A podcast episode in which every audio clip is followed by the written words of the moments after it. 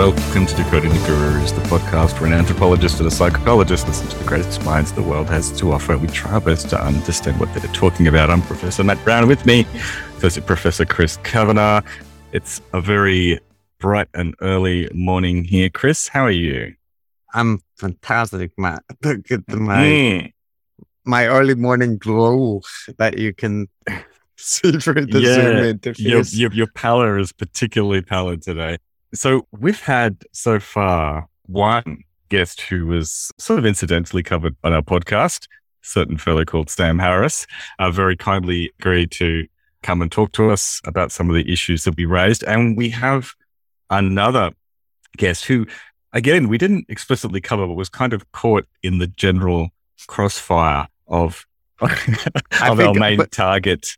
if you introduce it by saying that it's someone from the Gad Saad episode, then the initial response will be, "Oh my god, the Godfather has has ar- arise to give us a satire lesson." But no, he did not respond to that fashion. He blocked us as soon as the episode came out.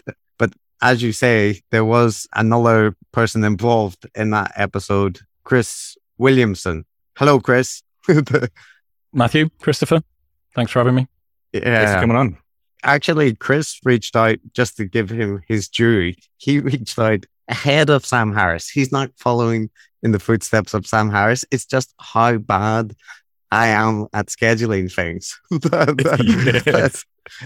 it's literally been months since, and we have this policy which we probably need to consider how far it extends. And not to you, Chris. I I mean, but like we cover some quite bad people, and we we currently say that anybody that we cover has the right to come on and discuss it with us, which probably will will continue to do unless we cover a neo-Nazi or something. We'll probably not invite them on. But just to be clear, Chris, I'm not saying you're a neo-Nazi. So um, Thank you. yeah.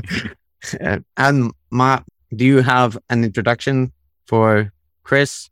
Yes. Well, it's fair to say Chris is mainly podcaster at the moment. Chris has seen a lot of success with his podcast, Modern Wisdom. So congratulations, Chris. You've had some, some great guests on, including Sam Harris, but all kinds of people. It seems to me like earlier on, you tended to have more guests like maybe Gad Saad or more kind of culture warriors type figures, but it seems like that trend has kind of changed. Like you've sort of got bigger perhaps guests, but and sort of broader, mm, covering broader sorts of topics. Maybe that's a good place to start. Are you happy with your podcast and the direction it's going? And, and how would you describe it? You'd obviously be happy with the success of it.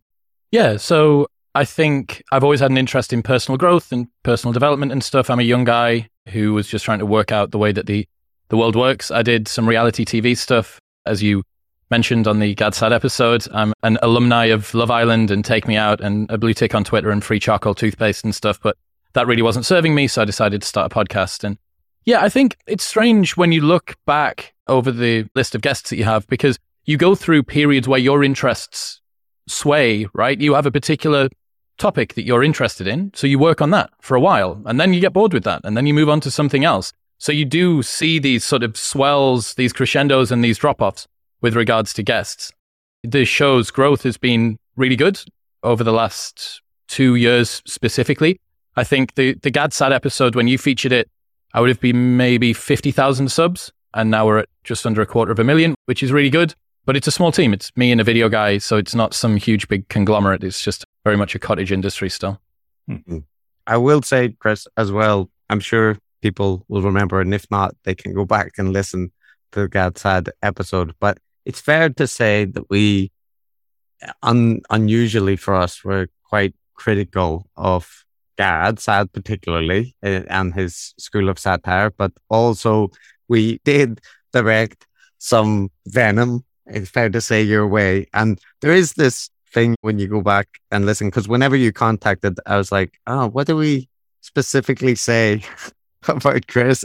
I think that whenever that happens, going back over the stuff that we said, there's some unkind snipes that are directed maybe at your laugh, for example, which feels a little bit like I'm a person in a glass house that perhaps should not throw that many rocks at the way that people laugh. but also some points that probably we would stand by. And it would be good to discuss the experience of somebody that's on the receiving end of that, because the way that we presented it, and I will get the question at the end of this rambling monologue, was that you are essentially somebody who fits into the kind of IDW side of the web and that Douglas Murray, Gad Saad, Andrew Doyle, those kind of people that you would be giving a kind of softball interview to them. So the first thing is our characterization of you, how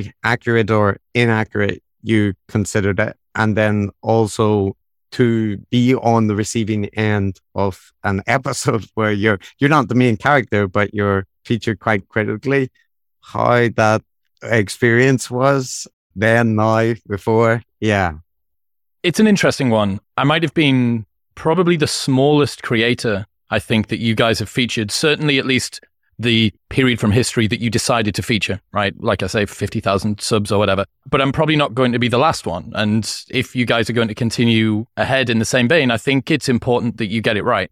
And Chris, me and you had a conversation about this that I think both of us might have found surprisingly productive and collaborative given the introduction to our relationship. So, yeah, I think it's worthwhile us having this conversation and also to kind of maybe educate people on what it's like to be a content creator because the particular style of show that you do where you take sections uh, by its very nature kind of out of context. It's contextualized by what you're saying but people don't actually fully get to see that. That is an interesting dynamic that sometimes can be difficult to defend because if you take any individual section or any individual sentence out of context it's quite easy to be made to sound a little bit silly. So i don't know how you guys would have i'm not sure how you identified me. I think you said previous contestant on Love Island, male model. Matt, you mentioned a, a couple of things to do with that. In terms of the experience, I knew that it was coming out maybe six weeks before it did because you guys tagged me on Twitter. Uh, and mm. that was all that I knew about that. So I had this lead period between then, and I knew it was the Gad Saad episode. So I was able to go back and eviscerate myself about all of the little missteps that I made uh, and concern myself about what it was going to be. Some things that I think are really important as someone that's trying to do this, like I genuinely care about doing this well. I genuinely care about being as good of a podcaster as I can, about trying to provide entertaining, educational, well balanced conversations, right? Um, but I'm a moving target. My skill set, I don't come from an academic background. You guys have been having difficult intellectual discussions for all of your life. I did two degrees at Newcastle University because it facilitated me to continue to run my nightclub promotion business. So I have a a little bit of a different entry into this. And for me, I'm always trying to pick up, okay, where am I going wrong? Where can I develop? So going back and looking at something which was, I think, episode 180, and I'm now on 405, is a little bit like something that you said when you were 18 being compared to what you're thinking now when you're 40 proportionally. So it's a little bit like, oh, well, that sucks. I hope that they don't tear me to pieces too much. And it made me reflect an awful lot on the fact that typically you are having a conversation with someone who is an expert in their field. They've spent their entire lives discussing whatever topic it is that they're thinking about, and you've just read the book. So, by its very nature, you're always going to be playing second string to whoever this person is that you speak to. You're never the person that's the smartest in the room, at least within this particular topic. I also realized that as with many people, being disagreeable and understanding how to not annihilate a conversation and make it totally disgusting to listen to and awkward and discordant, whilst stress testing people's ideas, is a very hard balance to strike. And we'll get into it, but some of the realizations that I've taken from being featured by you guys are actually really, really valuable. In fact, between you and David Fuller's feature on me from Rebel Wisdom this year, it's probably been the most growth that I've seen as a podcaster but that being said, there are elements of the delivery and the way that it makes you feel as a content creator that actually is bothered about getting it right that I think could turn off future situations similar to this and cause creators to not deal with it in a way that actually allows them to grow and just causes them to feel jilted and say, fuck you and move on. Mm. Mm. Yeah, that's a really good way to start it, I think. And I also listened back to that episode particularly the end. And yeah, it is kind of cringeworthy from my part to listen to myself being so mean, right? And it made me think about a couple of things. One is the first point you said there, which was that you were at the time the smallest creator that would sort of, and up until then, we'd really focused on these huge, big names who would never have noticed a tiny little podcast like us. So there was that thing of being, you know, in the back seats, which is quite a different kind of mental state that you're in that compared to punching up versus punching down almost. Well, yeah, or just sort of to an anonymous sort of person, like making fun of Tom Cruise, right? Whereas, yes, so then, but you know, it, it's quite different when it's someone much smaller. The other thing too is our podcast is a weird mixture of kind of serious intellectual analysis, but also pretty stupid and lighthearted stuff as well. And there's an element of kind of roasting that we do as well. And it all can kind of get blended up. Now, in that particular situation, we knew nothing about you. Just he, he was a guy who was sort of clapping along and giving the double thumbs up to what sounded to us like completely stupid stuff that said. How saying. many episodes was that? The first ever time that you'd heard me before you drew your conclusions about me? That one episode. For me, uh, yeah, definitely, yeah. For me, no, because I saw the Stefan Molyneux episode. So that's possibly not the best. Two great, two two really great uh, examples for me there.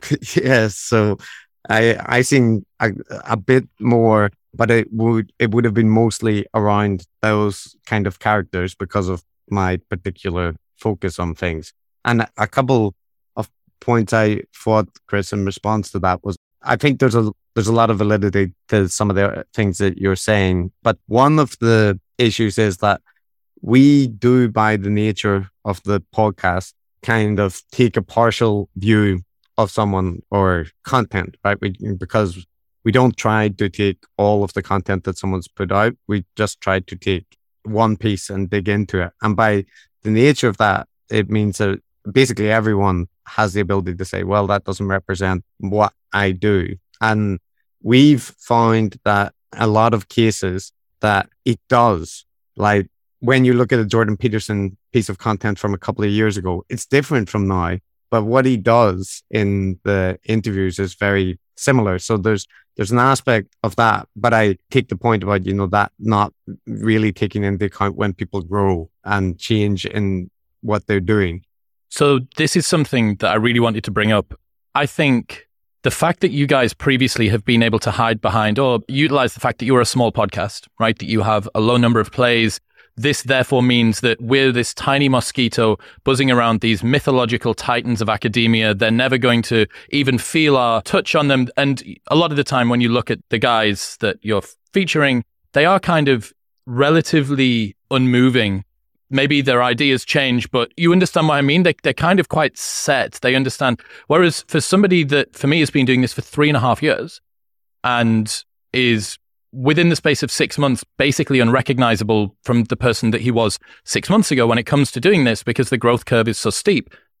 I think, again, to wave the flag for the small creator that may end up being featured on Decoding the Gurus, I think that that's something that you really need to be conscious of because you have a responsibility to familiarize yourself in depth with someone if the externalities of you featuring them on the show are actually going to be quite large. There is an amount of care that is needed before you condemn judgment onto somebody.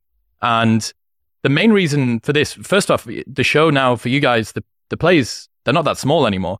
You, hmm. you're, we're just a small creator card has now been revoked officially. I'm, I'm sorry to say. and also, the particular thing for me is that the audience that you guys reach is specifically impactful. So the people, the sort of people that listen to your show for instance, I'm a fan of Robert Wright's work. I'm a fan of Paul Bloom's work. I know that both of those guys listen to the show. I've had both of them on the show, but I reached out to them before you featured me.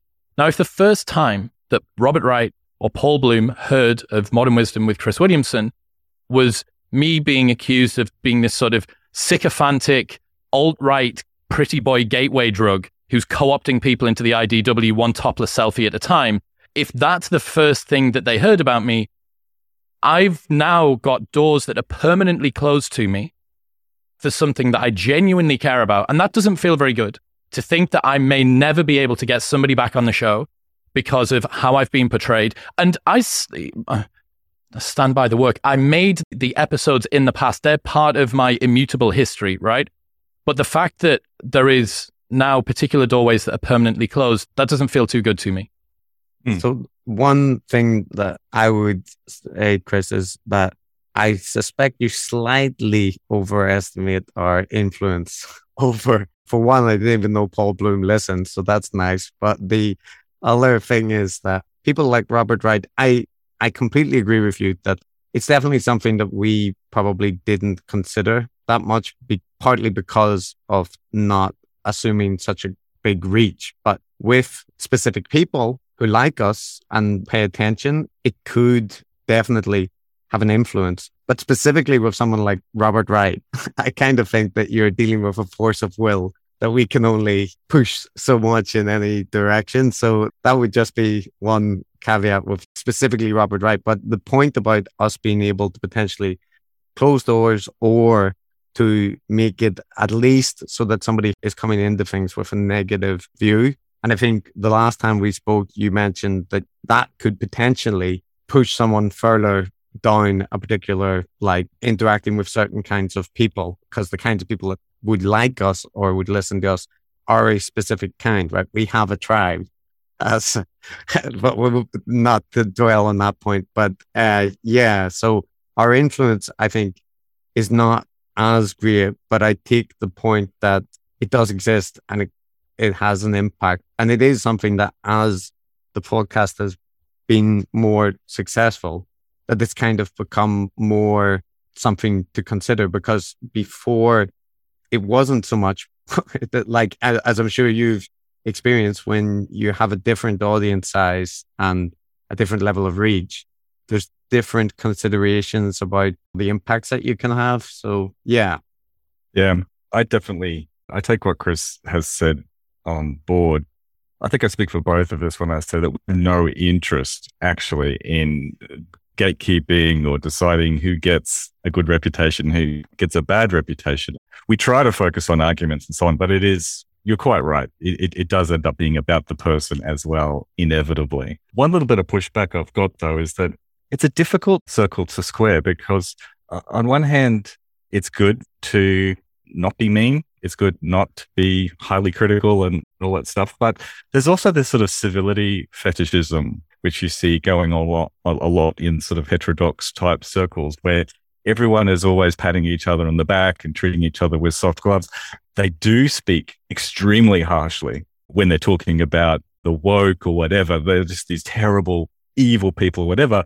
But but to the in terms of these individual relationships, it's always very soft. You know, if we take Gad Saad, for instance, he doesn't pull any punches at all in describing other people. So I think I stand by the idea of harsh critiquing, but I do agree that I, you know, I sort of want to detach it from, you know, I, it's I, all about all, mm. all of this is trying to find where the line is appropriately drawn, right? So, for instance, in the episodes that I did with Gad, Matt, I think you brought up the feminist glaciology paper, which I wasn't aware of, but seems to be a sort of a regularly lambasted example of crazy woke uh, academia or whatever.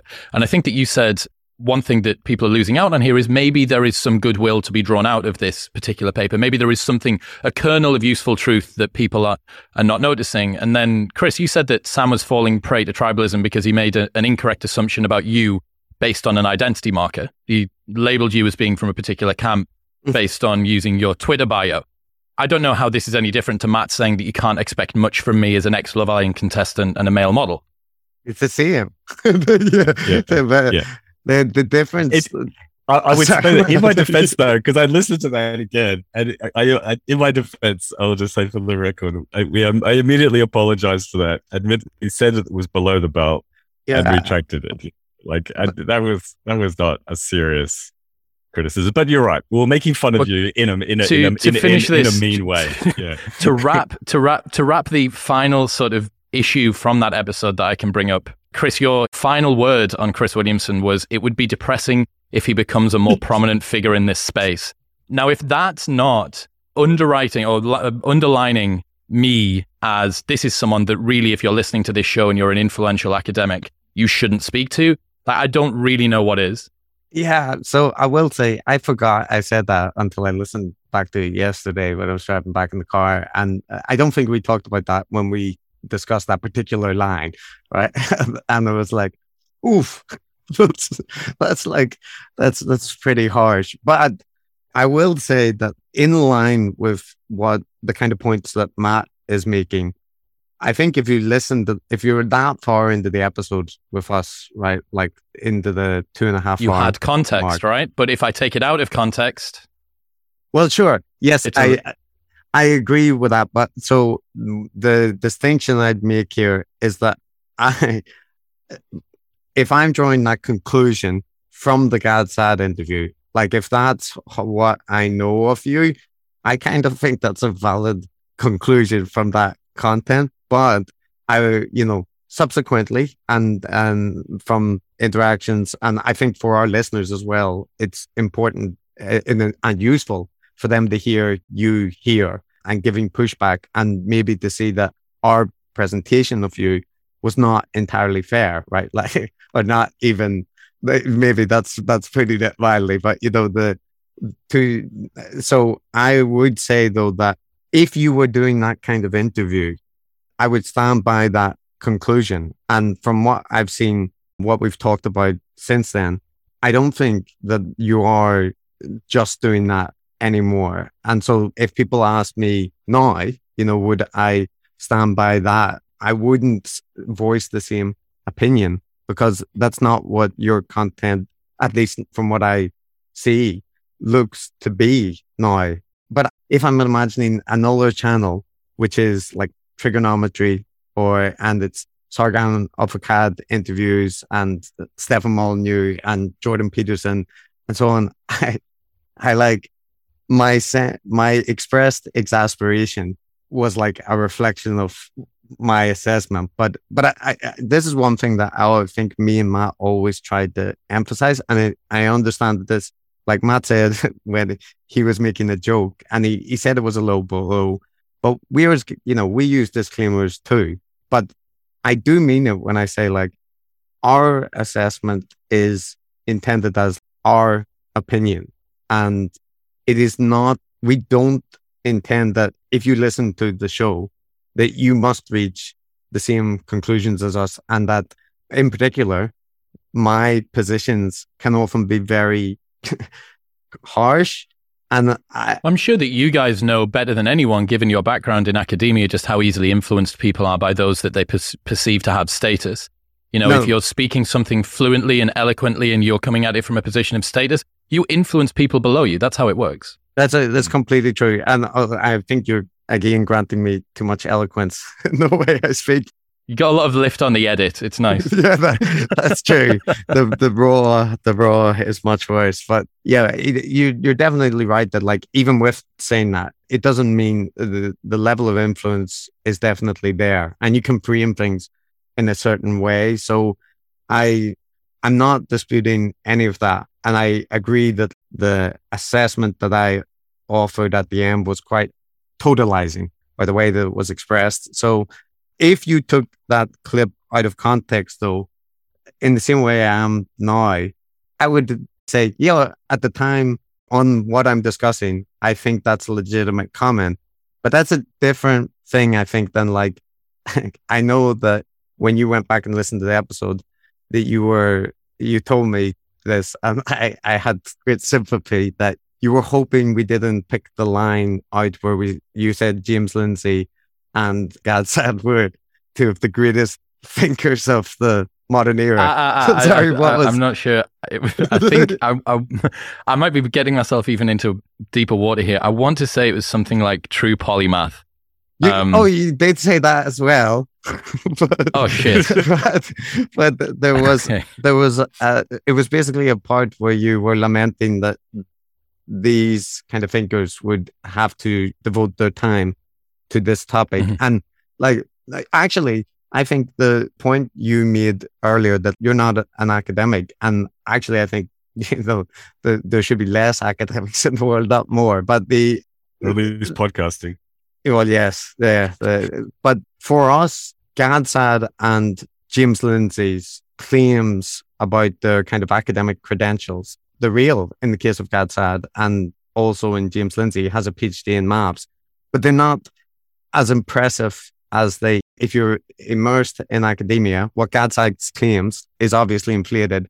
And what James Lindsay presents himself as is it's almost Weinsteinian in terms of the hyperbolic, but that's easy when you're in academia and you can spot that. But I think you have a valid point that if somebody, if you're not an expert in those kind of fields and somebody says, well, they are, and not only they are, but they are a professor in a university with books on the topic, that l- there is an issue there about like who who are you to kind of say, well, you're not that good? the guy with a PhD in pure mathematics is actually doesn't know what he's like. Yeah, I'm not. I'm not in a place where I can assess that. Yeah, but I so the only the thing I would say, and I I don't know where James Lindsay was on his death spiral at that point in that moment of time. I don't think he'd gone fully where he has ended up now. Uh, uh, almost certainly, it just gets worse every day, so it's kind of hard to uh, to, to, to work out. But he, even then, I think the reliance on credentialism, because for example, Matt has more statistics chops than me, but Taleb is a much better mathematician, statistician than me. And I don't feel any hesitation to point out that, or, or Eric Weinstein for that matter. But I can see quite clearly when they're being hyperbolic and trying to use their credentials as like a kind of smokescreen. And I think with James Lindsay, that is something that's been evident fairly early into his career, right? Like just this tendency for people to reference, and you must have experienced it now with lots of people. I'm not even talking about culture war people, but just people inflating credentials or using the credentials as a way to kind of smooth over claims and since you can't be, I mean, I'm turning the question around, but since you can't be an expert on all those, on all topics of the people that you're interviewing, how, how to avoid that people can just appeal to credentialism and kind of shut you up then? With difficulty, I think. That's the answer. And I mean, this is a really interesting conversation, and I, I, haven't come on here to to finger wag at you guys and try and rehabilitate my identity in your eyes. I, I think that the conversation that we had already did that. The more interesting conversation for me is around what I learned from being featured by you, and one of those things is to increase the skepticism muscle. I would say that that had atrophied.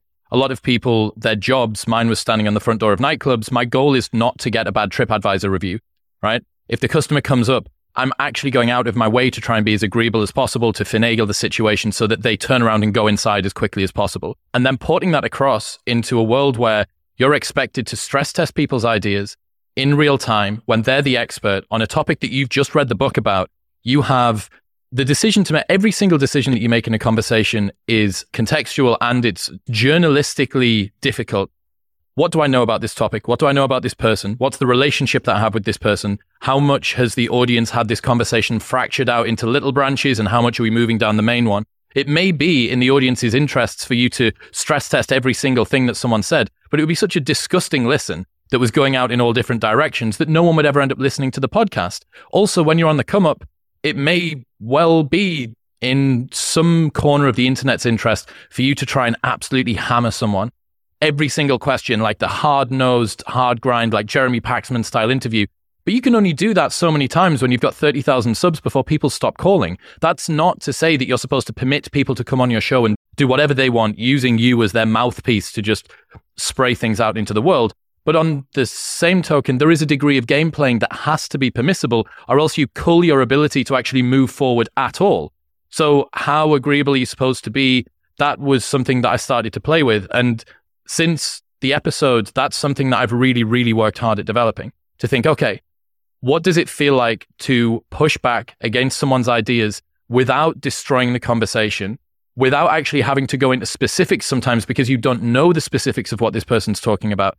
All of these have been like really, really interesting realizations. And I think that that's come off the back of the discomfort that was raised by being featured by you guys. The only thing that was the problem was the snide topspin that made it difficult for me to see the true and useful elements of the criticism.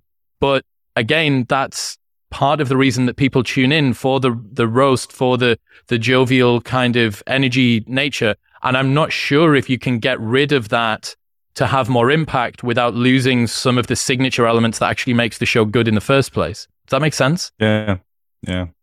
Yeah, you got me thinking too. I mean, uh, yeah, I think we can we could stop. We don't need to relitigate or fixate on the, the, the previous episode. We can leave it. But I think a good a good learning for everyone is that is that issue of of responsibility. Like you mentioned, doing some self reflection on what's the journalistic responsibility to not give guests like a like a, a free ride and be deferential with it. And for our part, it was your part in that episode.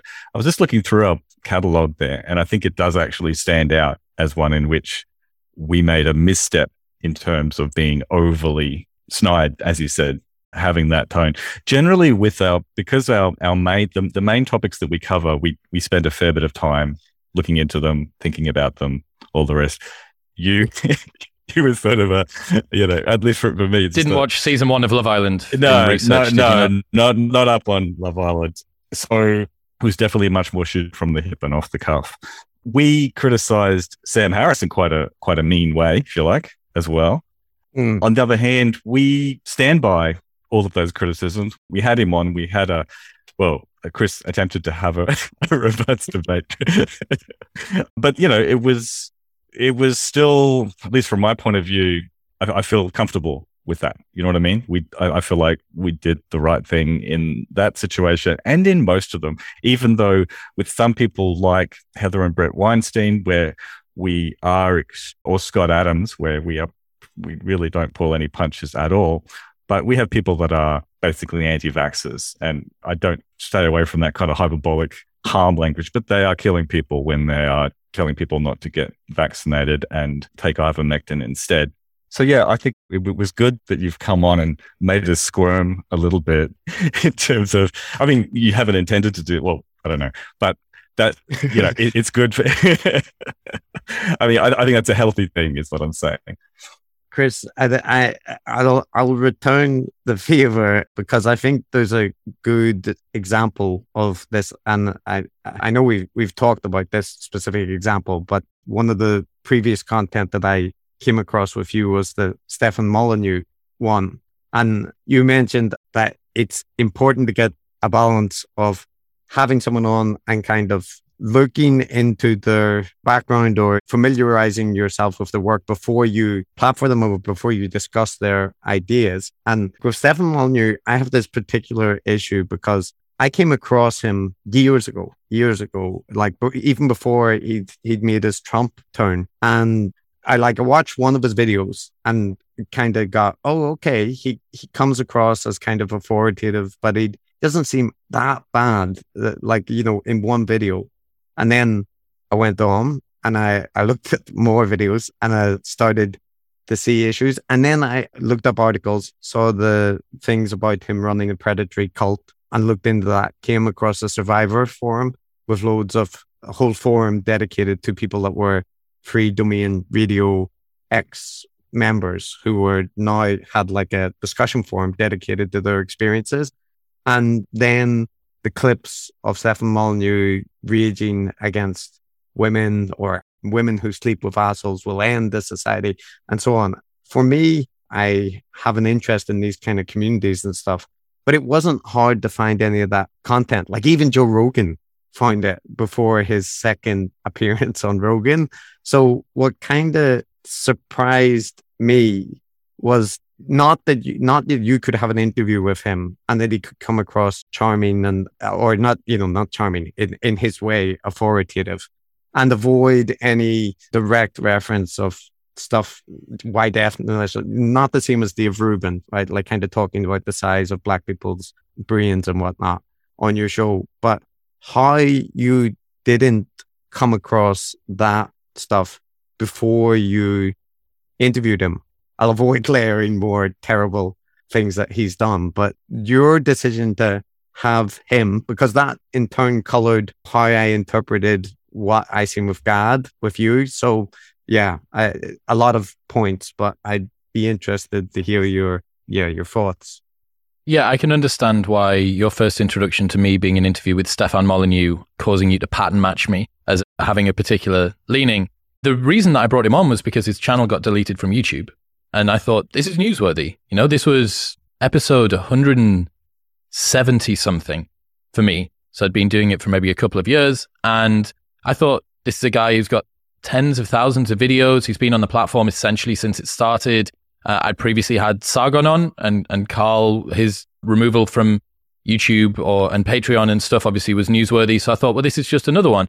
Previously, in the build up to that, the most high profile thing Stefan had done was a, a live debate with Rationality Rules, a guy called Stephen Woodford, who is a big philosophy guy. I'd watched a good bit of Stefan's content, but it was things to do with why you shouldn't beat your children mm. and all manner of different sort of subtopics a specific problem with Stefan is that he has so much content out there that if you decide to go, well, I've watched I've watched some of his videos, I know what know what he's about. It's so broad ranging that there can be quite sinister undertones within things that you're going to completely miss. On reflection, like the stuff that David Fuller sent me, the Timber on Toast section of one particular video, which is like 40 minutes long, and he goes into some incredibly sinister stuff about Stefan. On reflection, the interview. Well, here's a question for you guys. Are there people out there whose pasts are so reprehensible that you cannot bring them on your show to have a discussion about something, even if it's not related to their past? So if Milo Yiannopoulos brings out a Bums and Tums DVD, or if Richard Spencer decides to release a cookbook, are we allowed to talk about the cookbook without bringing up the past? What's the responsibility of a creator to do that in your eyes? No. I mean, you can do it. Like, from my point of view, you can you can do whatever you want. You can talk to anyone about any topic. But if you have somebody who's a famed white ethno nationalist and xenophobic racist, and they release a cookbook, and you discuss their cookbook without reference to the, you know, the primary things that make them controversial, it feels to me like you're doing a disservice. And we specifically criticized Jordan Hall for doing something like this, where he spoke to a propertarian, anti-Semitic neo-Nazi, uh, not neo-Nazi, it's a very specific ideology he has, but it's like a far right one in any case, pro-fascist. And their conversation wasn't about that. It was about meaning making and sense making. And then David Fuller pushed back on Jordan Hall in, in, in a discussion with him, kind of saying that the way that you were introducing that to your audience was irresponsible because if they come across this figure from that content, they seem relatively unobjectionable. And uh, I have the same criticism. Matt, by the way, you can respond and have a completely different opinion, by the way. But whenever Michael Shermer also went on with Stefan Molyneux, that interview with Michael Shermer and Stefan Molyneux almost entirely unobjectionable. They just talked about skepticism and the importance of science and that kind of thing. And it was, it was basically a puff piece from Michael Shermer's book. But after that interview, Shermer, being the, the diligent man that he is, he tweeted out to his followers that Stefan Molyneux is an articulate podcaster for a reason, right? And I took issue with that then, and I would take issue with it now because it, Shermer's defense later was he didn't know anything about Molyneux, and his his publicist had just you know arranged the interview, and he just. But to me, that's not enough of a excuse. It might be an excuse for showing up. It's not enough of an excuse though for saying to people, "This is an interesting voice and an articulate guy, right?" Uh, for reason. So yeah, that's my view. Matt, you have you might be have slightly more less strident that. Yeah, I mean, I, I pretty much sign sign up to what you just said then, and uh, but that's I think one half of it, which is look, I don't buy into the kind of you know hard left work kind of thing where you know you you can go too far with this guilt by association, and you have to ostracize this person because they're the Gondy pal, and you and you you know develop this extremely narrow Overton window of people who are acceptable because they haven't made any, you know, said any, you know, obviously not arguing that it can be taken too far, but I definitely agree with what Chris says that there is an Overton window, that there is some limits.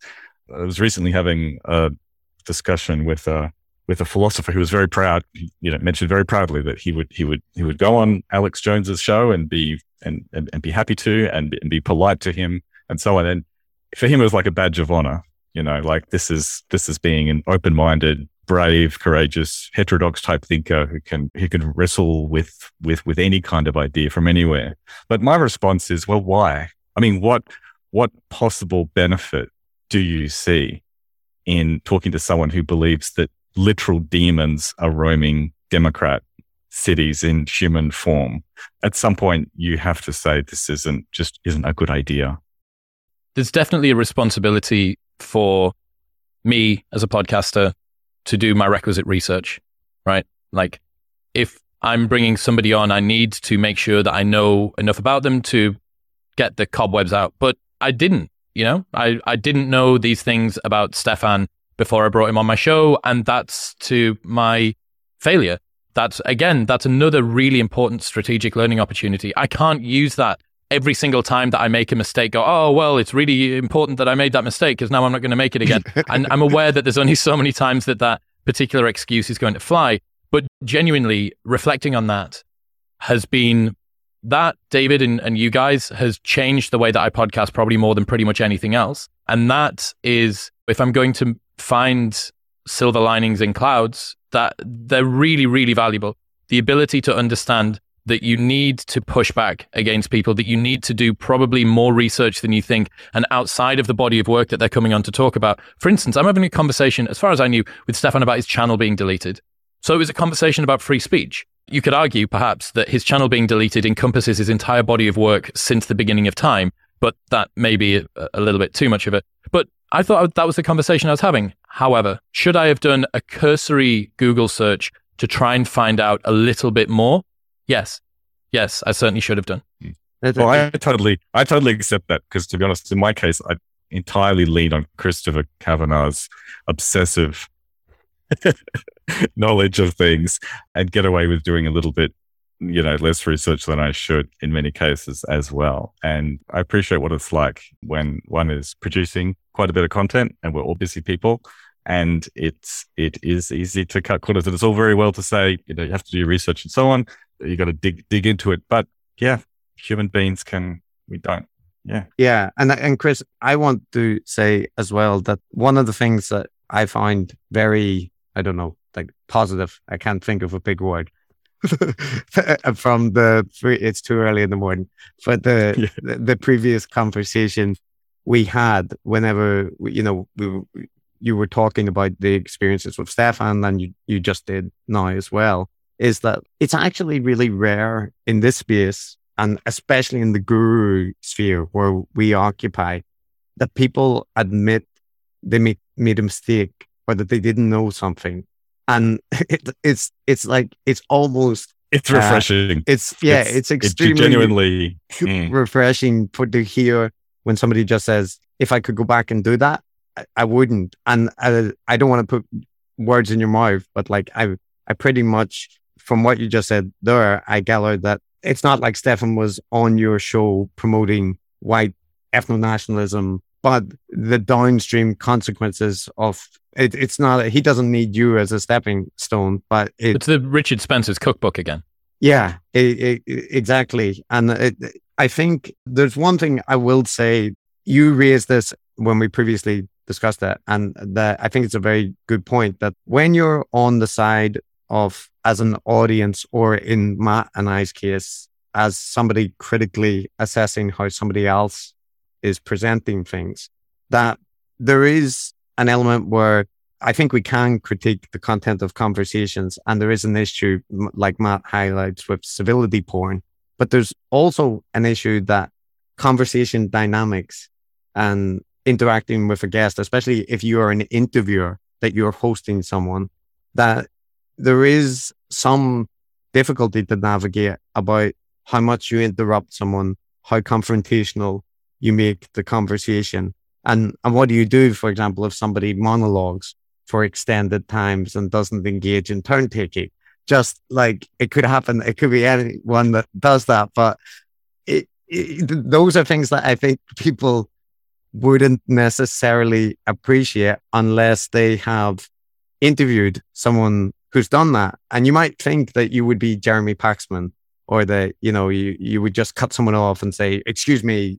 But the reality is that people tend to be much nicer in person. This might be an illustration of that. But uh, why, why, don't I give a couple of examples for people who are never going to start podcasts but might be interested in what that dynamic's like? Mm. You're in somebody's inbox for weeks, sometimes months, maybe dealing with an assistant, but often dealing with them directly.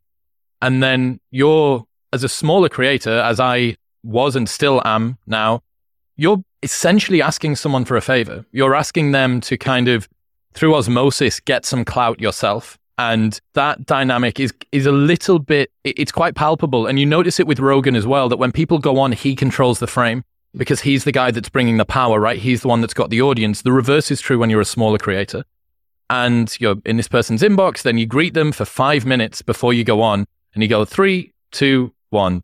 Jordan Peterson welcome to the show or whoever it might be right? You haven't got to do a dry run of this conversation last night. We're practicing in public we're learning out loud. We're failing whilst being watched by everyone. So there's no such thing as running drills. You don't get to practice doing what you're doing in private and then come back and actually fix all of the mistakes when people hear. Your mistakes are just there for everyone to bear. So you've got this conversation, you've got this dynamic, this person's controlling or at least has a little bit more status within this situation.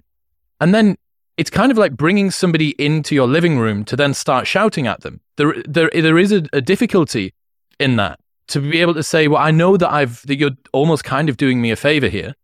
So you think, okay, well, shouting at that person is is a bad way to go. Here's a really good example that happened to me recently. I had uh, Dr. Patrick Moore, who was the ex president of Greenpeace, on the show. I thought, interesting guy. Like he's counter to some climate science. This looks like he's got a new book out. This looks interesting. I'll bring him on. And this episode goes berserk. Half a million plays on YouTube. And I can see the first weekend that it's up, I ring David Fuller. And I'm like, man, th- this episode's going to go crazy. It's only done 30K so far, but I know it's going to finish on a really high number of plays. What do I do? Because this guy has got some views about skepticism on climate that I pushed back as best I could, but there's only so far that I can go. I then go through a whole list of people with David in an effort to try and counter that. Charles Eisenstein comes on to discuss what the uh, rhetoric around climate debate is. This week, I just released an episode with Richard Betts, who's the lead author on two of the IPCC's papers. So I'm constantly trying to, and you guys can take a little bit of credit for this, that I do have this sort of miniature Matt Browne and Chris Kavanagh on my shoulder that says, look, guys, like, was this sufficiently well balanced? That's the, that's the place that you have taken. But had it not been for the feature, had it not been for David bringing up the Stefan thing, that wouldn't have been there. You know, mm, I hmm. hesitate to say it was fortunate that I got featured, but in a way it was because I now have this dynamic that runs through my mind. For instance, I knew that I'd probably leaned, I, would given my particular audience a, a, type of dynamic over the last couple of years that I wanted to see what would happen if I countered it. So I brought David Pakman on. David Pakman came on the show, who I think is pretty well regarded as one of the the best meaning, yeah. most eloquent, really well balanced left left leaning guys that talks across the aisle. I've got Destiny coming on in a couple of weeks as well if you want to be whatever the IDW's pretty boy gateway drug, like that's not necessarily the conversations that you want to have. But to, to round this off, and I've said a lot there, there are very few incentives to do that, specifically on YouTube. I lost less than a thousand, but a significant number of hundred subs by bringing David Pakman on and having a conversation where he would, we, I just asked him what the state of the conversation about the left was. The same thing happens with Richard Betts. I bring somebody on that is counter to a previous narrative. So the incentives for creators to have conversations that cross across the aisle are really, really, really diminished. No one's going to, it's, it's a very, very rare audience that's going to say, well done, well done for speaking against a narrative that was new to me. It's far more often that they're going to say, what are you doing bringing this conservative or this libtard on? Why have you got, why, why are you bothering to do that? Yeah, that's a dynamic that as a creator, you're always battling. And this is where audience capture comes from. This is precisely, this is the genesis, it's the seed of audience capture that you know that by taking a wrong, uh, taking a U turn, that you're going to not only underperform, but you're potentially even going to lose or atrophy some of your audience. And maybe, maybe that was a gangrenous limb that needed to go anyway. Maybe if somebody can't bear to see you speak to someone across the aisle, that needed to go. I know specifically that Sam does this sometimes where he'll he'll say things that he knows will purposefully sort of cull some of the barnacles from off the hull of the ship. But oh man, like how many different layers am I trying to juggle here whilst having a conversation with someone who's an expert in real time? And I'm just like, I just wanted to have conversations. Mm. Look, I think you've hit the nail on the head. The, the fastest and quickest way to build an audience is to provide red meat to a partisan wing. Right. So that could be a socialist revolutionary woke kind of thing where you where you go hardcore on that side and, and you will generate you don't have to have very good content because you're speaking you're, you're you're preaching to the choir and you will very quickly generate an audience likewise if one veers towards the right then you'll or some other direction you know god knows how many directions the political compass has but you veer off to those sides which could just sort of happen automatically or without even much conscious thought then you're pretty much assured of an audience. And it's, as you say, the incentives are there. It's, it's, you know, it's difficult to not pay any attention at all to how much engagement something is happening. But these people like James Lindsay always comes to mind as someone who's total, who, who is a victim to this, uh, if you like, he's made himself a victim in that that's what he does. And it's hard to identify much that he offers except, you know, ringing that bell. So as you say, doing the right thing if you know in terms of having conversations across the aisle being moderate being reasonable not being a hopeless political partisan that is not rewarded. That is not incentivized. And ultimately it's a decision people have to make for themselves. Someone like james lindsay makes his call. You're talking about making your call. We, we do our thing by our lights. But i find it tremendously hardening so if you are the pretty boy gateway to the IDW, then you know it's sounding to me like maybe that's a good thing. don't, don't give our endorsements before he interviews a Nazi. I haven't done any research. I haven't done any real research on you, Chris. But you know that's what I do. I just shoot from the hip. You know, yeah, so Matt, Matt is, you seem say, like a nice guy. Like the, I'll also say that yeah, I, I can I can point this out, Chris, because peeling back the curtain again for our audience, before you, you know, we had a, a very nice conversation before. Interpersonal conversations are what they are, right? There's always, it's easier to have a one on one nice conversation, especially when you're not recording because you're not so much thinking about it. Somebody might be secretly recording you, but, uh, you know, uh, minus that. But whenever we were going to have this conversation, uh, Matt and I said, okay, we better have a look at Chris's channel, like because we we haven't checked your content lately. And the first thing I noticed was Richard Betts. Was that the name of the guy, right? And then Correct. climate. And th- said an immediate like red light for me because whenever climate is discussed with like Jordan Peterson or something, it's rarely going to be somebody giving the IPCC's version. So like my initial uh, immediate check is Richard Betts, climate skeptic. Like that's the Google search. And then see that, oh, he's not. This is a guy who argues against climate skeptics. And I didn't have the context for why he's appearing, right? But the immediate thing I had was, oh, that's unusual. You don't see somebody giving, you know, the IPCC kind of position usually on the that kind of channel. And then looked at a couple other stuff. And that's partly why when Matt was talking at the beginning, saying it seems like comparing your content back from the Gad Saad era, that's probably not the way you want to frame it. But to to now, there's a difference, and like for me, it it looks like a positive difference, and it also looks like I'm not just saying this because it fits with the things that I like. Right, there, there's bound to be stuff that people that you'll talk to and, and content that you know I won't like politically or thing, and I'm not somebody who thinks that you you can't have conversations with people that don't fit in the the things that I like. What I do like to see is that it doesn't just fit the partisan mold and that it isn't utterly predictable the conversation that you will have with all of the people, right? And when you're talking about where's the potential benefit or the cost, I think that is part of the thing which people don't acknowledge that there already is a Dave Rubin, there already is Triggernometry. You might you might not want to. I'm casting aspersions. I'm not asking you to, but those channels already exist, and there's so many smaller versions of them that will do the exact same thing. And I think that you can you can ride that wave, and it certainly seems very potentially lucrative if you hit. But I kind of feel like you're selling your soul, or if you're not capable of recognizing that that's what you're doing, that you've got bigger problems. So I'm perfectly fine with making a value judgment about people that push like partisan content because I think it does harm to the discourse and the world. So yeah. It's a difficult thing to make work though. You know, as a creator to think I'm going to do something that I know is probably going to damage the channel. Like genuinely might actually set my channel back simply out of some fucking higher sense of virtue. I mean, you know, Chris, that I've said no to particular episodes that I know would have got me a large number of plays because I wasn't able to bring up things on there that I wanted to. And that means that I'm making a sacrifice that no one, not even my audience, knows about. Mm. I'm choosing to neuter my growth simply out of some fucking misguided sense of virtue because Chris Kavanagh and Matt Browne are sat on my shoulder.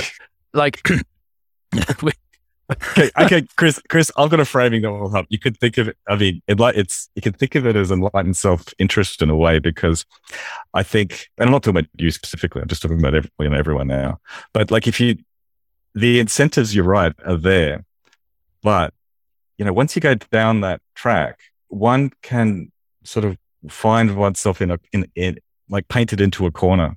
Often, in some sense, there's no coming back from that. You know, there's a lot of immediate rewards. Yeah. The views tick up, the shares tick up, and all that stuff. But you'll find yourself in a place, I think, again, I'm not talking about you, I'm talking about anybody, where there, there, there's no coming back from. So again, I'm thinking of the people who, if any content creator, not just Brett and Heather Weinstein, if any content creator for instance, had jumped on the ivermectin anti-vax train, any content creator would have gotten a whole bunch of quick metric improvements. But thinking long term, if one wants to be around for more than six months or 12 months, then that's actually in that creator's worst interests. Do you think that that's the case mm. now? Do you genuinely think that that's the case in 2021? I I would also say that you're probably I think that you're talking about their ability to access kind of respected or yeah. like figures and audiences because like the anti-vax audience in 2021 like chris says uh, uh, is it's not insubstantial and it seems to be becoming more significant and like no, I, I appreciate yeah, I appreciate it guys but i mean yes there'll always be anti-vaxxers right you'll always have that audience but you're putting a great big red line through if you like the respectable mm. audience right so so there's a cost is what I'm saying. You, you can go there. Yes, you, you can have your conspiratorial, could be anti left wing, rah, rah, rah, partisan stuff, whatever. And that's fine. Those people will always be there. There'll always be that audience. But a content creator, once they make that call, is kind of stuck there. It's very difficult to walk back out of that little niche once once you're in there.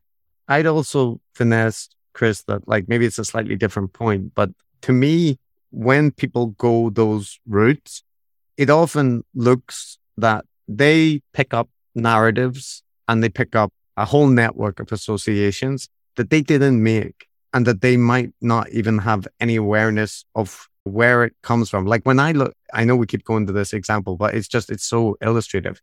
When you look at James Lindsay, right, and forget about the anti woke stuff for a minute, which is like his core being, but he's picked up a lot more besides that. He's now anti vax.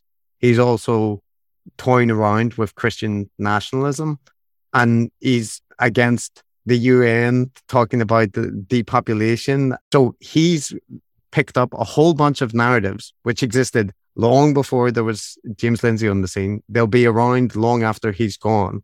And I'm not saying his audience will know about the history of those like the tropes that he's he plays with or the kind of Christian nationalism part, it might not become the forefront part of his content. But I've made the point of when we covered him with Michael O'Fallon. Michael O'Fallon is a Christian nationalist and he's supported James through the relationship with sovereign nations. His ideology hasn't changed. He's the exact same as he was the first day he met James. But James is the person who has went from a secular atheist pro science guy to an anti vax, anti globalist, New World Order, George Soros are depopulating the world. And to me, that's an example of how his reach has definitely increased. His influence has increased. He seems to potentially be having a role on political content of the Republican platform. But look at the cost. What did he have to give up? Everything about his worldview. He won't see it as that. He'll see it as consistent. But from the outside, I think it's very clear. And that happens a lot. To me, that's a big cost to come with an increased audience and influence. I think the problem is that any nuance or divergence away from what people that are part of your in group presume your views to be, any divergence away from that is seen by your side as a lack of commitment and the other side as a weak link in your chain, right? That if you don't hold the party line on, if you hold view A and view A is correlated with all of these other ones, and you don't hold all of those as well, it looks like a lack of commitment. Or if from a, a, critical side coming in, it also looks like you don't fully understand what you're talking about. It looks like a, a weakness. Mm-hmm. And I think that to give Sam his due, that's one of the reasons why he gets criticized from both sides, that some of his views are kind of difficult to predict. You wouldn't necessarily put anti Trump with anti woke. Those are two things that typically wouldn't go together. And they get seen by his in group as a lack of conviction and they get seen by his out group as a, a weakness and a lack of understanding around what he's talking about. Mm-hmm. I just I just see that as a as a good sign. Like if you if you are getting criticized by both sides, then I take that as a signal that you're probably doing something right. That's only to a very particular type of person, though. You know, the incentives just are not there for a content creator. If you can 10x your Patreon and you can grow your YouTube channel and you can do all of these things, it has this simulacrum of virtue as well. Whether it's that you're a useful idiot or you're willfully ignorant or you're whatever way that you manage to rationalize this so that it doesn't tear you up inside to go and do this, or maybe you just don't have any morals or whatever it might be, right? However it is that a creator gets, or, or perhaps you happen to hold the exact cookie cutter view and that is your truth speaking forward. All of these people are exactly the same. That's exactly how they manifest their content moving forward. And there's no way to tell from the outside looking in, but the incentives are there for a lower resolution view of the world. That's what the incentives are there for. Mm-hmm. If you dial down the finesse and the resolution that you see the world, you can have a more effective channel.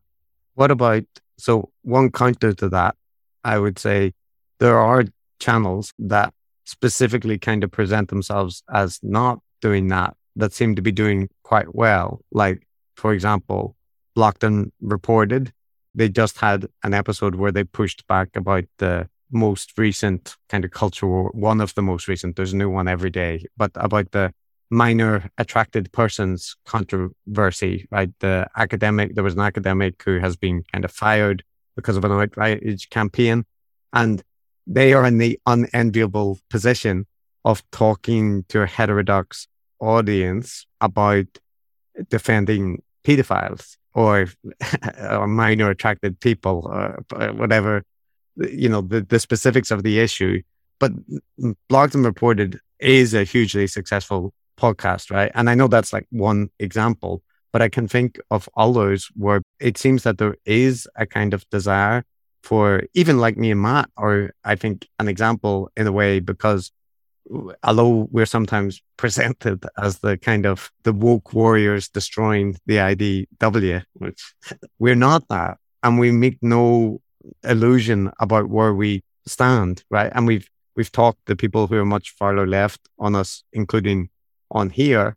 And I think it's clear where our distinctions lie. So I would I'm not saying that we have found this like massive audience, which is like Tim hmm. Pool mm. or something like that. But I, I just mean we are able to do quite well and we are a minor thing in that pie. that suggests there is an audience for that kind of nuance. And like if you take oh, Sam Harris well, as somebody with nuance, then mm. he's got a huge audience. I, I, there might be some issues with it, but um, yeah, sorry, Matt. Well, I, I have another example, which is a little bit of a different one, which is the fifth column. Yeah, so so that's like a political. Yeah, have you heard that one, Chris? No. no. I, anyway, it's just a. It, it they're like they're like a libertarian. If they have a if they have an angle, they're kind of a bunch of libertarians, right? But they're they're journalists and stuff. Now they they punch both ways. They pop out to me as as a podcast that does that is, and they are very successful. Yeah, so I don't think it's inevitable. I guess is is the point. Yeah, I I, I agree with you. It's definitely a little bit of a rarity, though, right? Yeah, I don't know. I mean, I guess I've I've got selection bias going on. But I sort of seek out these ones, I suppose. So, yeah. The interesting thing, uh, I really enjoy Blocked and Reported. I think it's great. One of the problems that you have is that a lot of the channels that speak across the island purposefully try and challenge their own audience. They break the fourth wall, and that's almost what the show is about. Mm. The show is almost about challenging the preconceptions of the audience. And for me, I'm not sure just I can only speak for my own channel, right?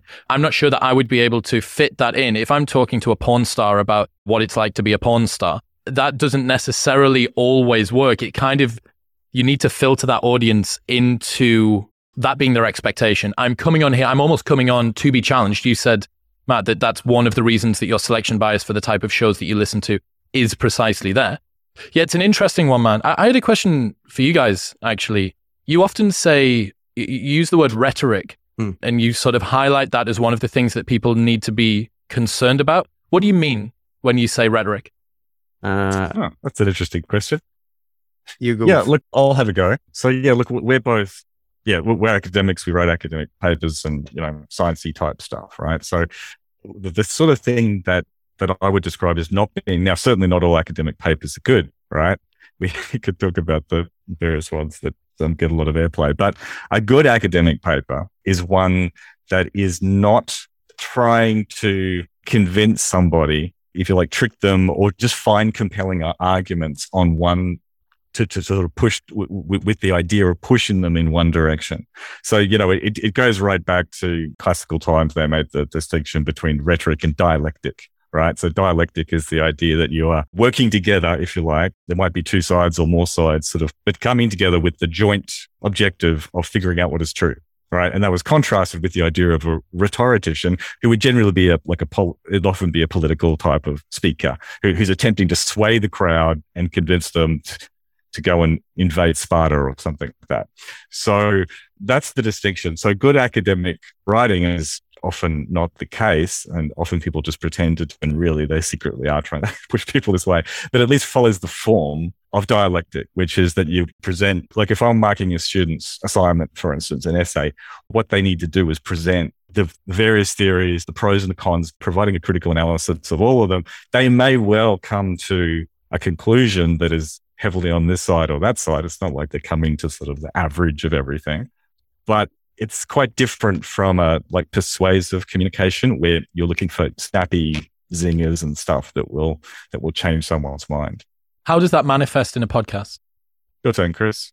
Mm, okay. Well, so to follow on from Matt, when I'm teaching students about like debate and how to present arguments and stuff in the courses I teach at university, I meet this distinction between substance and rhetoric. And that rhetoric you can use both to make your argument and both work. And everybody uses a mixture of them. There's no argument which is completely devoid of rhetoric that is persuasive. But the issue is that rhetoric can be used to promote any argument eh, effectively, including like very bad ones, right? But substantive engagement with content uh, or like arguments is often quite different because you, you shouldn't be able to make evidence just say anything unless you use rhetoric to do it, right? And uh, the, so when it comes to a podcast format, I think there is a difference between when somebody is presenting evidence selectively and highlighting narratives in a very uh, partisan or partial way to construct an argument which in the moment can be persuasive, can be compelling, but it's about using techniques of persuasion to push people in a way and being able to identify that or aware when people are doing it. I think all podcasters, I'm not talking about people like trained to be academics or anything. Everybody does have these kind of detectors when they know somebody, you know, the used car salesman or whatever is trying to sell them something. And I think when you're dealing with charismatic individuals, it's very important to build up the ability to detect when rhetoric is being deployed in the service of an argument. And I would like to see people called when they make a rhetorical argument, but I realize that's hard because there are people who are very good at what they do. And when we look at the gurus that we look at, they have a very strong fluency with language, a kind of incredible ability with metaphor and a very good grasp of technological terminology, which can they can use as Matt has described so eloquently with Eric Weinstein, with like a squid squirting ink in your face whenever you're challenged, right? The just a big smokescreen of technical jargon and references to 14 dimensional space and maps and so on. So, Eh, eh, like, it's a long winded answer, but I want to say that for me, being able to recognize rhetoric and to kind of be prepared to push back on it is something that should be core to people who want to do interviews that are I'm not even talking about just challenging, but just avoid you being used as like a channel for somebody else's idea, unless you you don't care about that, right? You're just there to give them a platform to talk about what they want to. So yeah, I think it's like really important. That's the problem, right? That fluency gets conflated for truthfulness or how compelling something is. The sexiness of the delivery that someone has. And I see this as well with myself. You know, go back and listen to episodes from when I very, very first started, which was three and a half years ago. And I, I can barely manage to get through them or even like a tiny little bit of them. I'm sure that you guys as well, you know, you're going to go back and listen to the ones that you first did and think, oh, fuck, what was I saying? Delivery's awful. Why am I saying so much? Why am I interrupting so much? Why do I keep saying mm-hmm every second? But when you realize Kinda. how uncompelling is that, you, is that your one? yeah, that's uh, the, one of many. The idiosyncrasy. Yeah, and then you realize, well, hang on a second. If I find that less convincing, then that means that if you draw the development forward, as I become more and more adept at talking, I become more convincing. Well, hang on a second. How much of that is me actually knowing more about the topic, and how much of that is me simply refining my delivery to be so much more smooth and so much more eloquent and fluid and articulate that the fundamental foundations that underpin what I'm saying may, may not have changed. They have, but they may not have changed. But my delivery and the wrapping that it's delivered in has changed so much that it sounds more compelling. Yep. Yeah. It's a big problem. I mean, you know, it's one of the things that we identify with our gurus, right? This is this, it's this, this fluency and people use the, the fluency and the form as an indicator of substance. It's much easier to sort of pay attention to. It, it, could be jargon or it could just be, you know, nice words, big words, words like mellifluous to describe someone's, you know, these kind of signifiers that you know what you're talking about, that you're making deep and profound and interesting points when one can be following the form without having any of the substance. So the actual points underneath that could be quite thin. This is one of the problems of the modern world where a lot of the people that actually do know what they're talking about, like technical experts, in whatever the problem of the day is, COVID or something else, aren't great public speakers. Why would they? They don't be? have the delivery. Yeah. Yeah. Like that dumb nerd who works in a lab all the time. They're not, they haven't done 500 podcasts. And so one of the things that we, that re- really sort of grabs our attention are people who, who act very sciencey and, and mm. talk, talk very intellectual, but have none of, according to our lights anyway, don't have that substance. And I think they're a real danger. And they do actually, this is the crazy thing. I think they've convinced themselves. Like they truly believe that they, that they, they've got this sort of galaxy brain brilliance, which means they can just sort of skim a couple of abstracts and suddenly they're an expert on X, Y, Z. And mm. that's just not the case. That the, the, these people don't exist, but, they, I, but the imitation of it does exist. I also think, Chris, you probably have a bigger problem than us with the potential for sexiness to influence the content and the way that people receive it.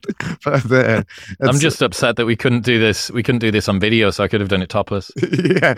well, well, uh, Yeah, it's all right. You know, I could. Uh, we we can't see your torso, but you do have a very symmetrical face. I, I, I this, this is apparent. Yeah, no, but you know, you you have a good delivery now. We, I could see, you know, I can see the 500 podcasts in the thing. You know, extremely articulate and not saying kinda and um and sort of like. we and he's good at do. turn taking. He can do turn He, taking. he's good at turn taking. Yeah, full marks for that. Yeah, yeah. There was another element that I actually wanted to bring up, which is increasingly online, I'm seeing content creators who weaponize mutual hatred of an outgroup rather than mutual bonding of an in group. This to me seems to be what's holding an awful lot of communities together at the moment. The Mhm. only reason is like the enemy of my enemy is my friend, but that's inherently incredibly fragile, right? Like if you're only bonded together over the fact that you all have a bigger enemy, it only takes one more enemy that's within that group to occur for you to then fragment off and decide to go after them. And that's something that I think, for better or worse, I'm, I'm particularly bad at weaponizing. I, I'm not good at finding the enemy and pointing at them and saying, this is the reason for why whatever's going wrong is going wrong. But that binding effect, I think, is something that does concern me a little bit because it's inherently fragile and it's built around hatred.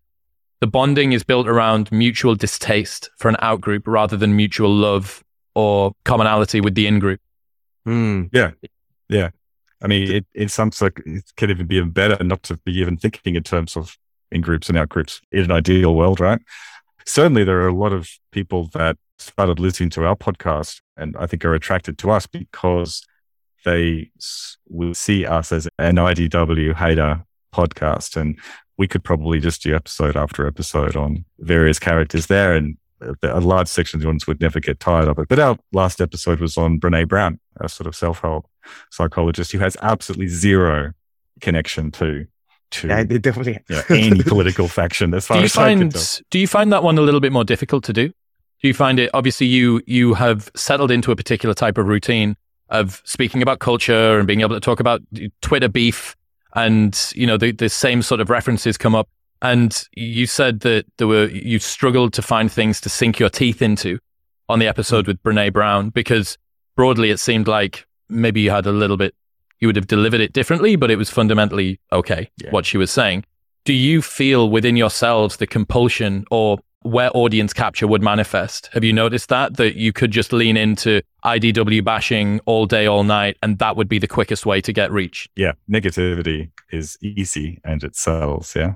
Hmm. And that, I would say, like with Brené Brown, isn't the best example because I think in general she's relatively unobjectionable. Just like you know, where if it was a different person that we had covered recently, I think uh, that that wasn't you know known woke. It, it, she is just a slightly difficult because it's like it's like arguing with an inspirational poster, right? There's only so much you can argue uh, with because like the underlying sentiment is okay uh, yeah, or or even good. I'll grant to an inspirational poster, but on the point of like whether it's harder for us when it's people that we might have more sympathy with, and that our audience might not be as okay with us criticizing, it definitely is harder because one because we have sympathy for people, so like that automatically influences things, but two because like all people producing content and whether or not they are all upfront about it,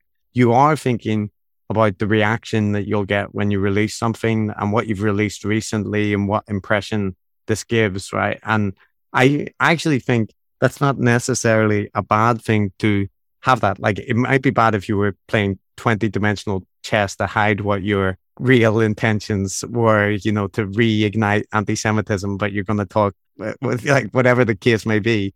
But in our case, a lot of the considerations are about reflecting what we actually want to say and put out, and that we we don't want to just be that we're just going to take down all the people who we might politically be on the opposite side of the spectrum with, and it wouldn't be interesting to us in the long run if that's what we focused on doing. And so I don't think we've picked up a hardcore Trump contingent that we need to prune. But I do think that Matt and I are pretty clear about where we see ourselves. And so we try to create content that reflects that value. And that means that sometimes we will annoy people who are, for example, that dislike the IDW and are on the progressive left side. And they might find some of our other takes annoying, but they still appreciate the, you know, the anti IDW stuff. And I kind of think, well, the cost is that you have to listen to the other stuff that you might not like. This the candy episode or and so on. So I think being aware of audience capture, like in the same way that we are directing critical commentary or attention to you, it applies to us because we're content creators now. So yeah. Do you feel an additional level of pressure being the enforcers you know how videos of policemen who are driving and texting at the same time feels particularly egregious? Do you feel the pressure that by being the guys that are kind of enforcing this, that you almost need to be held to a higher standard? Matthew? I haven't felt much pressure. I think I think partly like like we say a lot of like we make some dumb we make dumb jokes and we say silly things sometimes, right? And we make fun of each other. And I'd be quite I, th- I mean, I'm trying to imagine, you know, maybe it'd feel differently, right? but we haven't had anybody do a critical episode on us specifically. Oh, we kind of have actually. We have. Several. We have, yeah. We, we have had people, yeah. I, I just don't listen to them, Chris. This is the mm. secret, right? well, let me tell you, man, the it took me it took me a number of weeks before I plucked up the courage to actually be able to listen to the episode that you guys did about me. You know, you do something that that you think is that you feel you're connected to emotionally, right? And you're like, oh fuck. This is gonna this is going to be uncomfortable to listen to on the back end. Mm. So yeah, I, I, I can understand. Well, you you may have done it just because you don't want to waste your time. You've got better stuff to do with your time. But mine no. was uh, fear, existential fear. Uh, no, no, that's that. To your credit, you did. I mean, but look, I've certainly read an awful lot of hyperbolic, really harsh criticism. Like everything, everything you can imagine about stupid voices and funny faces and you know, one-eyed and you know, just missing obvious, like, you know, it's all there. You know, you can read it. It's not quite as bad as when you're reading it as when people are actually, actually hearing it. But look, it's a bit like you wouldn't know about this, but if you've ever done teaching at a university, right, you get student feedback. You've probably filled out the student evaluation forms of the teachers, right? Now, let me tell you, out of a class of 300 or so students, there's going to be some pretty harsh stuff in there. Every term, every academic gets this like really nasty stuff. You get used to it. You know what I mean? You you sort of learn to just kind of realize that sometimes it's more about them, you know, a lot of times it's more about them than you, obviously. And you can sort of pick out, well, you know, that's that's fair. And you can sort of strip away the the sort of, you know, mean and, and unfair stuff. So yeah, I mean, I, I genuinely think I've got a reasonably thick skin because I kind of don't. I think we're all kind of idiots, you know, like mm. deeply. And it's okay to, for people to point out that I'm an idiot too. That's, right. And I, I, I think that there's lots of problems with academics and there's lots of egotistical, annoying academics in the world. You might be talking to two of them, but the um, the thing that the academic world I think does well and why it doesn't fit so well with lots of the gurus that we've covered is that it's it fundamentally is critical. So, you know, you write an article and you get reviews and it's like it's a genre on twitter in academic twitter of people complaining about reviews because mm. they're so harsh. But the thing is they are harsh and presentations at conferences disputing your work are very harsh. It builds up it's kind of a value in academia that you're able to accept criticism and maybe you're wrong or that you can push back against that. That's like for me part of the thing that attracted me to academia because of my personality? Yeah. was this or law? This is, yeah. This is academics in a nutshell chris. Like mentally very brave physically very cowardly. This is that's that's the type. But yeah they're like it's it's true what chris said. Like i've had i do research in addiction right? And and in particular gambling right? There's a lot of money involved in that. And where there's money involved there'll be people incentivized to to and i've been critical of the gambling that things that are associated with the gambling industry so that has inspired like 300 page reports written by professional consultants, just systematically describing all the ways in which everything I've done is wrong. All right. And it's, it's all shit and mistaken and misplaced. And I've got an agenda and you, you name it. I've had, you know, guys that, um, you know, very friendly with, we get at conferences and have a drink and so on. They've written these commentaries on my work, which is just, again, you're totally wrong, making elementary mistakes. Your methodology is bad. I guess that sounds quite abstract, like no one's making fun of my nose or whatever in those things. But for an academic, that's kind of that's kind of it's more central to you than your nose. Yeah, yeah. exactly. Yeah, yeah, and you well, know, you, yeah, it, it's kind of like a compliment in a way that people. If the worst thing is to be ignored, yeah, if people just don't even, if you're not even worth criticizing and not mm. even worth paying attention to, then that for an academic, that's the worst thing. Yeah it seems like the background in academia prepares you quite well for podcasting, mm. at least as you start to gain an audience. And this is something that David Fuller talks about an awful lot. You know, what are the rules about sense making outside of the institutions? There's your first sense making bingo uh, bell that we can ring for today. You said it first nearly, nearly two hours, nearly two hours without saying it. Um, but the, it is it is difficult, man. Like I'm coming into this using my background is standing on the door of a thousand club nights and watching a million drunk people go in and out of them. And then you go, okay, now go and speak to a guy with two PhDs about this book that he's taken him 10 years to talk about. So I think that, you know, I can't appeal to the entire internet to give their creators a little bit more room to breathe, but understanding that they're a moving target. People don't mind you missing a penalty if they think you were trying to hit the goal, if that makes sense. If they genuinely believe that you're trying to move forward towards something, you actually care about what you're doing, as opposed to the fact that you meant to miss because you're just audience captured or you're being a sycophant or you're being a grifter or a shill or whatever. But the slime of that term, the, the, the, the slime of being mm. accused of any one of a number of different things is so hard to get off. And this is why if, if you sort of sell your integrity, it's it's essentially impossible to buy it back. There's certain creators online that we would all agree have gone so far down a particular cul-de-sac that they're irredeemable. Now, there is nothing that you can do for the remainder of your days to get that back, but the incentives are all aligned to go in that way.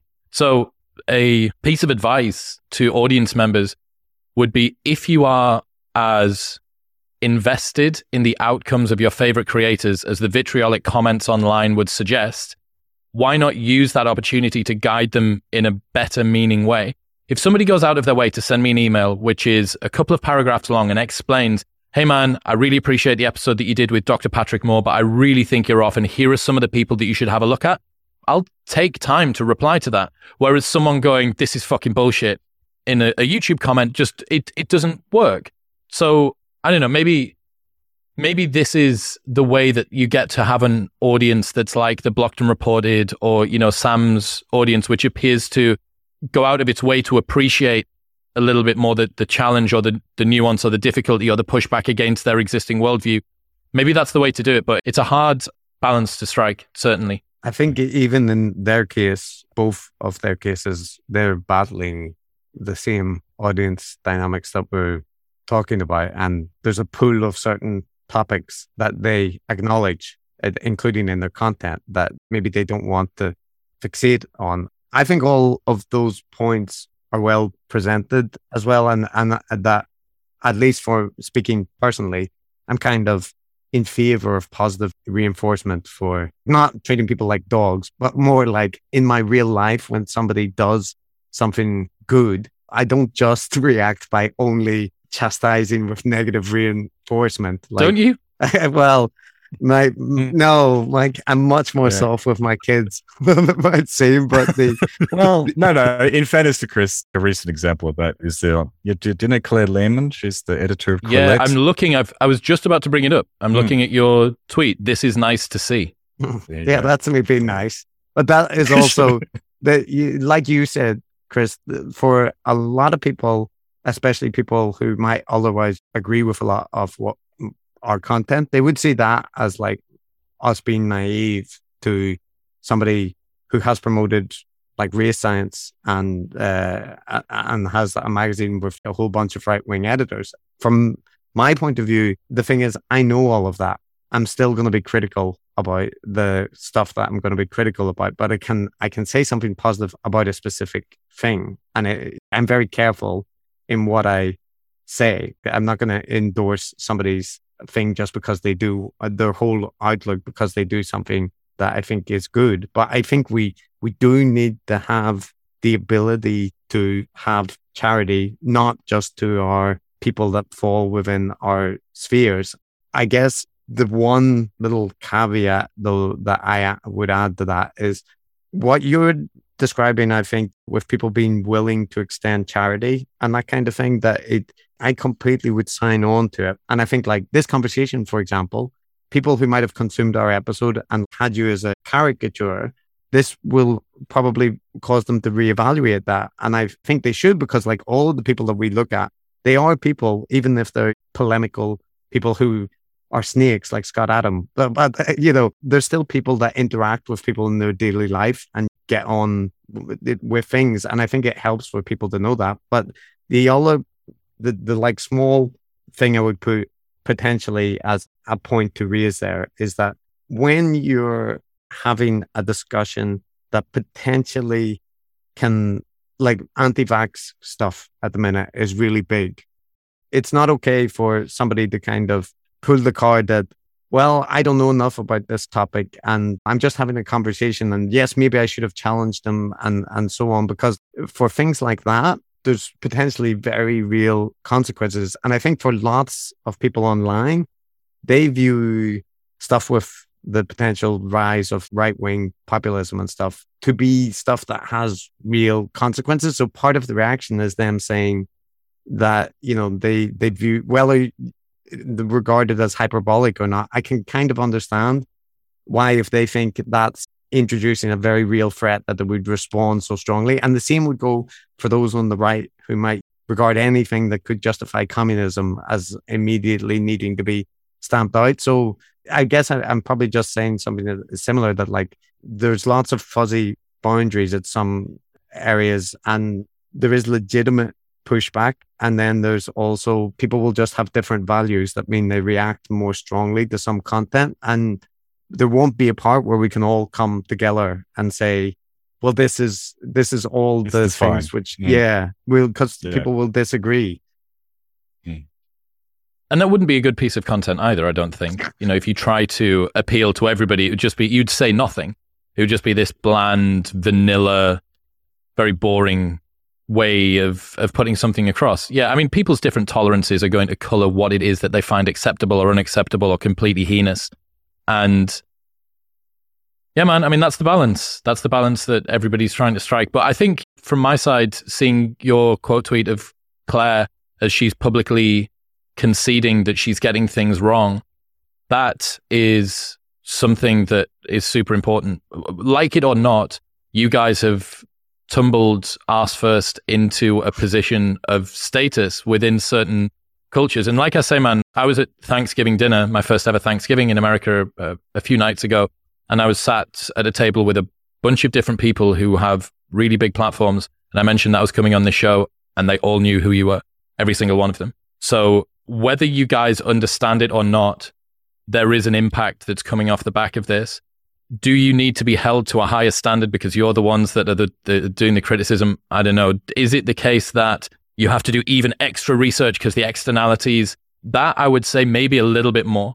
As you go a bit further down and as the, the, the show begins to grow, the potential externalities of, of doing something, the responsibility increases. But I have to concede that as well. I have to concede that on my side that me having a conversation with Stefan Molyneux when I've got 20,000 subs isn't the same as me having a conversation with Stefan Molyneux where I don't push back where I've got a quarter of a million. So mm. yeah, we're all um can on I, a, a, similar sort of path. Can I ask one mm. thing about that dinner? I won't ask you to disclose the uh, the the participants, but was there food beyond meat served just, just, just, yes. I, I'm just like Chris's portrayal of us as like like the Velvet Underground or the Brian Jonestown Massacre, like this sort of hipster kind of band that the public doesn't know about, but but other bands say when they nominate their influences. Man, I'm telling you, it's the the the show is the show is a guilty pleasure for industry insiders within this space. there will be as many people who sit on the right of the aisle as on the left who secretly want to see someone that they maybe thought there was a whatever thing taken down because because of the position that you have cultivated you're able to say the things that very few other people can say and definitely not publicly and yeah i mean it's for better or worse it seems like it's going to continue going and, and growing so That's, it'll be interesting i wonder I, I wonder what happens when the big names when you've sort of, well i don't know whether you think that there's a bottomless pit of of people that are kind of like obvious targets. But every time that you tick one off, there's there's one fewer to to, to mm. go down next. It, it's bottomless. Yeah, I mean, yeah, like the way you describe it does make me feel a little bit, uh, yeah, uncomfortable because I don't. We never thought like of that. ourselves yeah. as being the deciders or the judge makers or, or whatever. And I, I could, that might, I could see how it obviously can happen. It's a bit unfortunate though, or uncomfortable to be aware of that.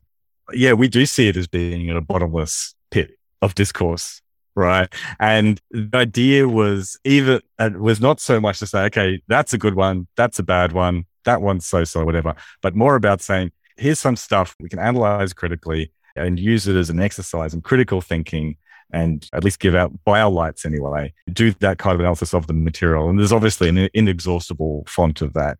Mainly though i completely agree. We've come across people with small, relatively small platforms, but actually seem to be kind of, they seem to be on a trajectory kind of up.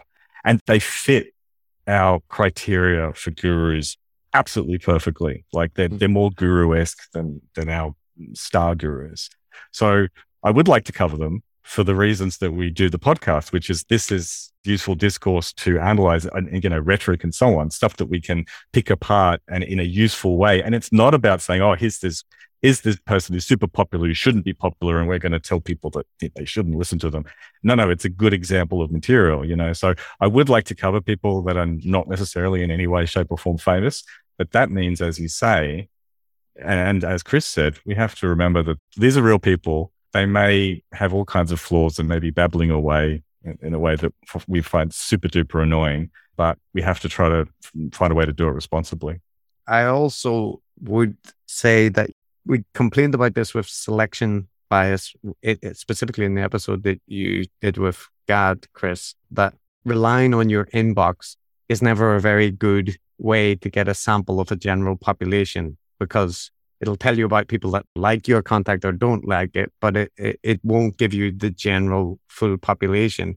But we know from our inboxes that there are a bunch of people who are much more sympathetic towards the people that we cover that can still consume our content and appreciate and and they might even have changed some of their views or so on. It's horses for courses. So some other people will prefer things that are incredibly vitriolic and really eviscerating people on a personal level. And I, I don't begrudge people enjoying that kind of content if they want, but I think that the notion that that is what we give, or at least what we intend to do. It isn't like that. And we'll have fun with the episodes and that. But, I, you know, when you've talked about how being featured on the episode had an impact, and it, it's nice to hear, right? It's a positive reinforcement for us that, oh, well, this is kind of what we want to do. But in the same way, it also makes you reflect on some of the things that I we said about you and the way that we characterized you. I think from this conversation, from the previous conversation, and just from your content, it's unfair and potentially that like just mean. So it also does when I'm covering content now, and as we get bigger, I do generally think about okay, there's a now a chance that the person will hear this. And like it obviously hasn't stopped me being critical, but I hope it like has somewhat made me less mean. So, so yeah. Yeah. No, yeah. No, ditto. Just want to, um, thank you, Chris, for reaching out and well, to, to the other Chris and, and coming on to talk to us. You can thank me as well. It's okay. Oh yeah. Yeah. Yeah. You're all great. Yeah. But it's generally helpful. Like you explained how it, it was unpleasant and it was squirming to have to listen to us hear strips of you. And it's also makes me squirm to talk to someone who I have said these very many things about, right? And that's a good thing, right? Because it's it's it's all part of the it's all a learning experience. I it's all think. part of so, the sense um, making. And, and the other thing I want to this is the sense making, self congratulatory Ding. shit. But it's true though, which is that you're open to it. You know, despite despite the the harshness and the meanness and the unfairness of some of the comments, you were able to extract other parts of the criticism which were valid. And we do stand by intellectual type criticism of the content and stuff like that, particularly of Gad Saad or whoever. We generally stand by Yeah. by it, you know. So and but not many people I don't think that's easy for for for people to do, to pull out legitimate criticism, put aside the nasty shit and take it on board. And as you've explained, it's actually had a positive influence. And well, that's probably a better reaction than we deserved. So, Mm. um, yeah, thanks. I think that's one of the reasons why your open door policy for people who get featured is important because had I, as soon as David Fuller mentioned to me, he was like, hey man, uh, just FYI, the Guru Pod guys are going to do a feature on you and it's the Gad Saad episode. I'm like, okay, heart, heart rate's gone up a little bit. But then he said, I think I might be able to put you in touch with Chris if you want to try and have a conversation with him at some point.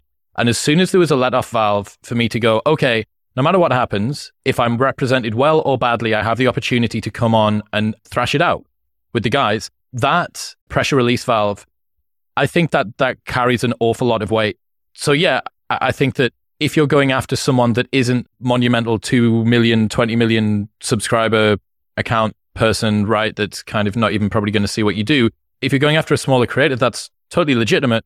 And as long as you've got a little bit of understanding, all right, what's the snide topspin that we're throwing on top of this? Like, how much is this mean and how much of this is legitimate? Whilst not totally nerfing the reason that the show is enjoyable in the first place. But the open door policy just means that it kind of, it kind of doesn't really matter in a little way. Any misrepresentations today, I feel like uh, You've, cor- you've, cor- Um, you've corrected vindicated. Mm. Yeah, yeah. And, you know, we've come to a, a, a point where maybe you guys have a better understanding of what it's like to be a small time creator that's Mm. growing and also building a skill set from literally zero of not having any understanding about how to have eh, intellectual or academically rigorous conversations.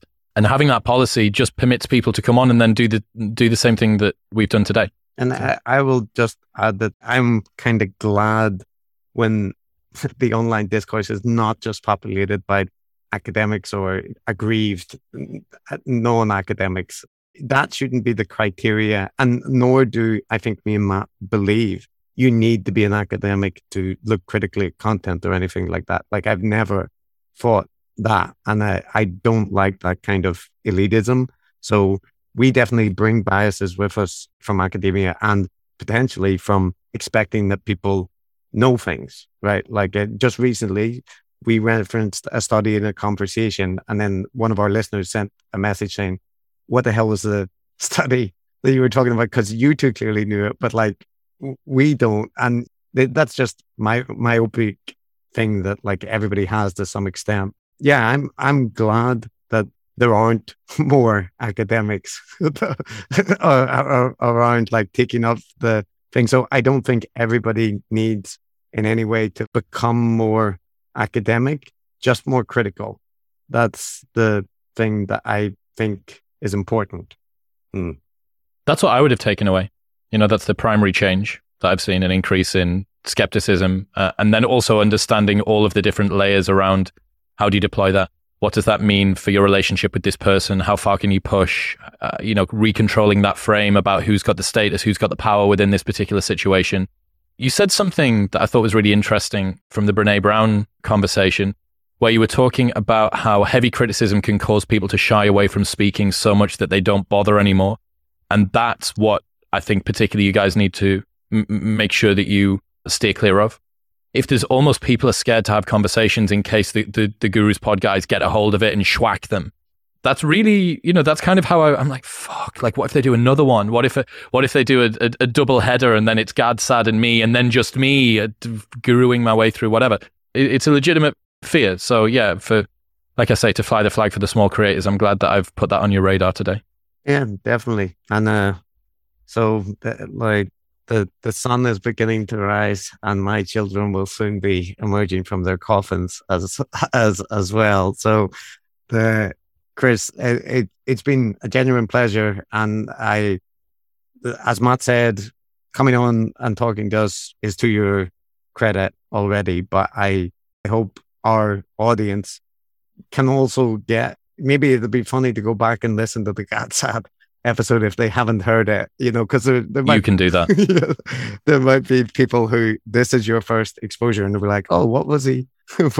well, I haven't heard the Gad Saad. they don't need to. I don't think that they need to.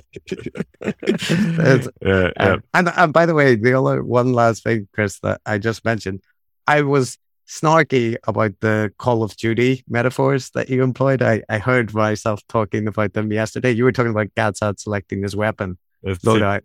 Okay, a satire, yes. Yeah, but I, I, I have to say I did enjoy that because like I actually I was being kind of snarky, but I did enjoy the first person shooter reference. So that's You also accused me of owning Bitcoin, which I don't, sadly. So that was Matt. Yeah. That was Matt. I think that was Matt. I, I, I, I, stand by my take that you seem like a Bitcoin holder. that's, that that's still true.